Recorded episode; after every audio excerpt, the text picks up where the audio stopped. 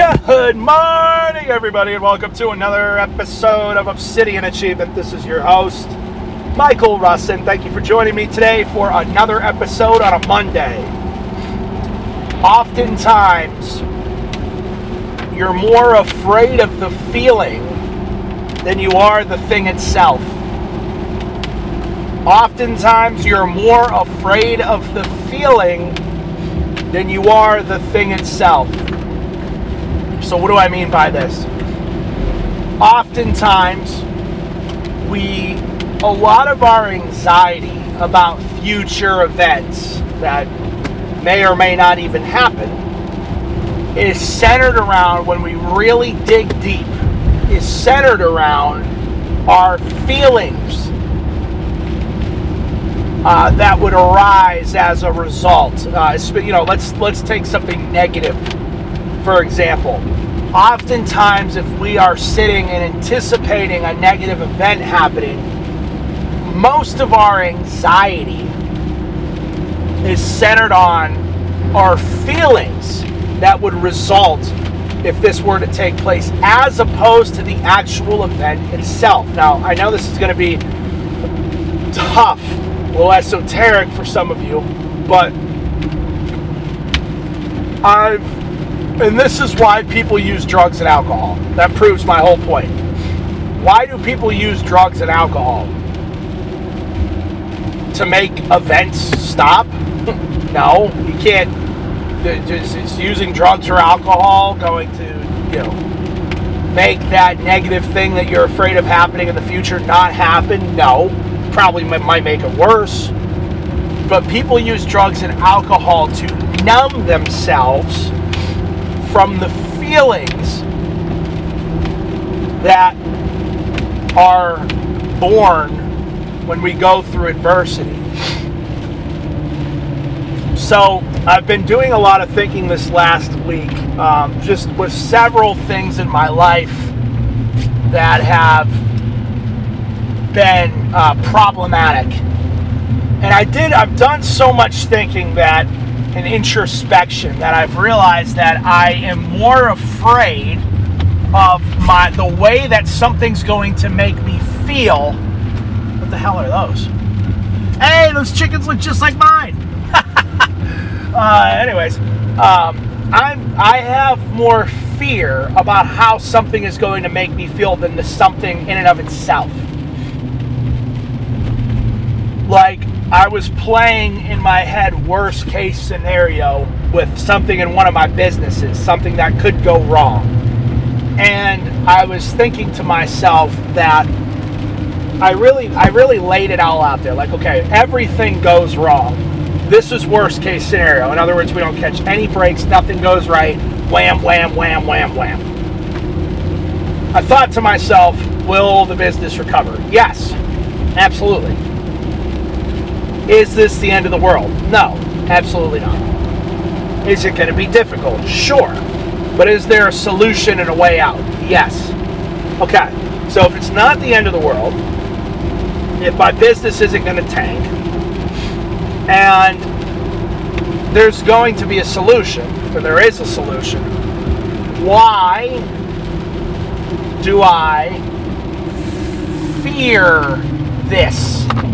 So much. I'm like, okay, why do I fear this so much? And I got to thinking and I realized it's like the thought was dodging me. I swear, it's like this little demon, like dodging me. Like it wouldn't, I didn't get this answer right away. The more that I thought, the more that I thought, the deeper that I reflected, I realized that I was more afraid of the stress. I was more afraid of maybe how this particular failure would make look to other people. I was more afraid of what other people might do than I was the actual and how that would make me feel. I'm more afraid of the feelings than I am the actual event itself. Because when I think about worst case, and again, this is something that's not going to happen. I was just playing with an idea. Like, worst case scenario happens, I can recover and everything's going to be fine. So, what am I afraid of? I realized I was afraid of the fear. Does that make sense? I was afraid of the stress. I was afraid of going through the feelings. And I think of any skill that you could learn, any skill that will make you an absolute animal in every area of your life is controlling your response to feelings.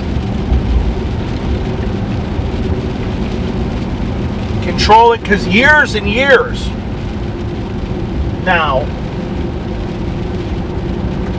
I've used, you know, I've been in a stressful. This is why, you know, when I was in life insurance sales, everybody drank a lot, and it's like, why? Why?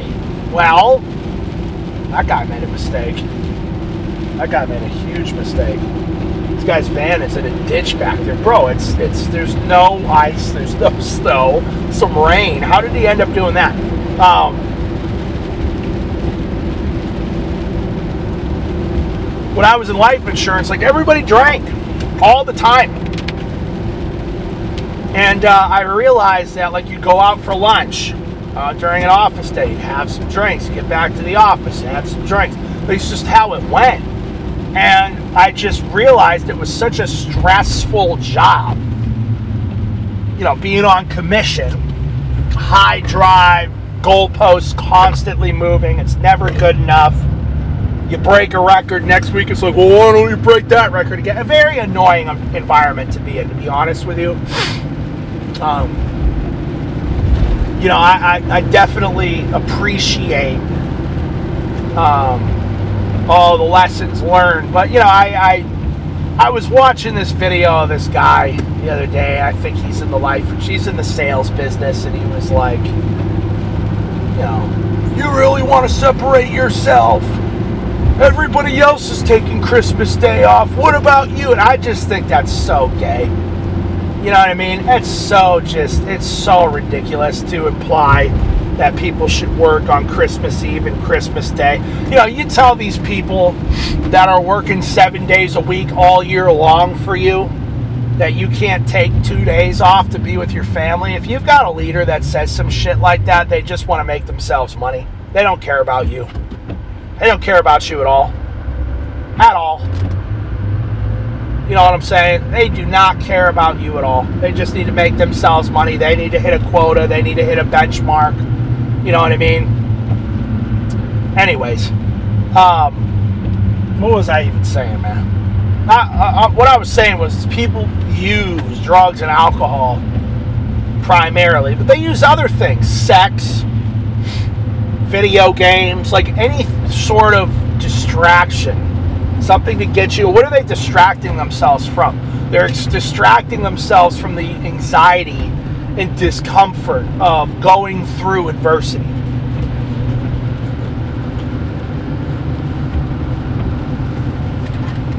It's actually very interesting when you think about it. It's very interesting when you think about it. So that short episode today, that's really all I wanted to talk about is, you know, really think about that, that oftentimes you're more afraid of the feelings. And what are the the feelings aren't even real. It's not real. Like feelings are not real. They're just indicators. They're indicators. It's like a siren. You know, a siren is helpful to warn you of danger but most of our sirens are broken. Most of our sirens are broken. You know, we have this fight or flight. That's like, all right, super huge parasympathetic response. there's a tiger around the corner. No, there's not. It's just I made a mistake on my taxes. It's not even real. You know what I mean? It's like you've got to stop assigning so much value to your feelings because your feelings will trick you into believing things that are not true, that are patently false. Most of the time, I've found that what I'm afraid of rarely ever happens. It's almost like my mind thinks it can somehow prepare me for worst case scenario and, and tries to do so proactively, and oftentimes it's just really wrong. It's incorrect. What my mind thinks is going to happen and what actually happens are completely different outcomes. Completely different. We spend all this time stressing ourselves. We get so afraid of the feelings.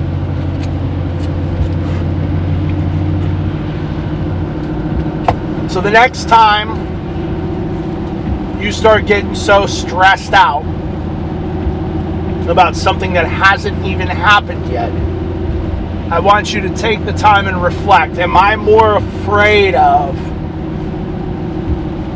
Like I was thinking about this the other day with having our second baby.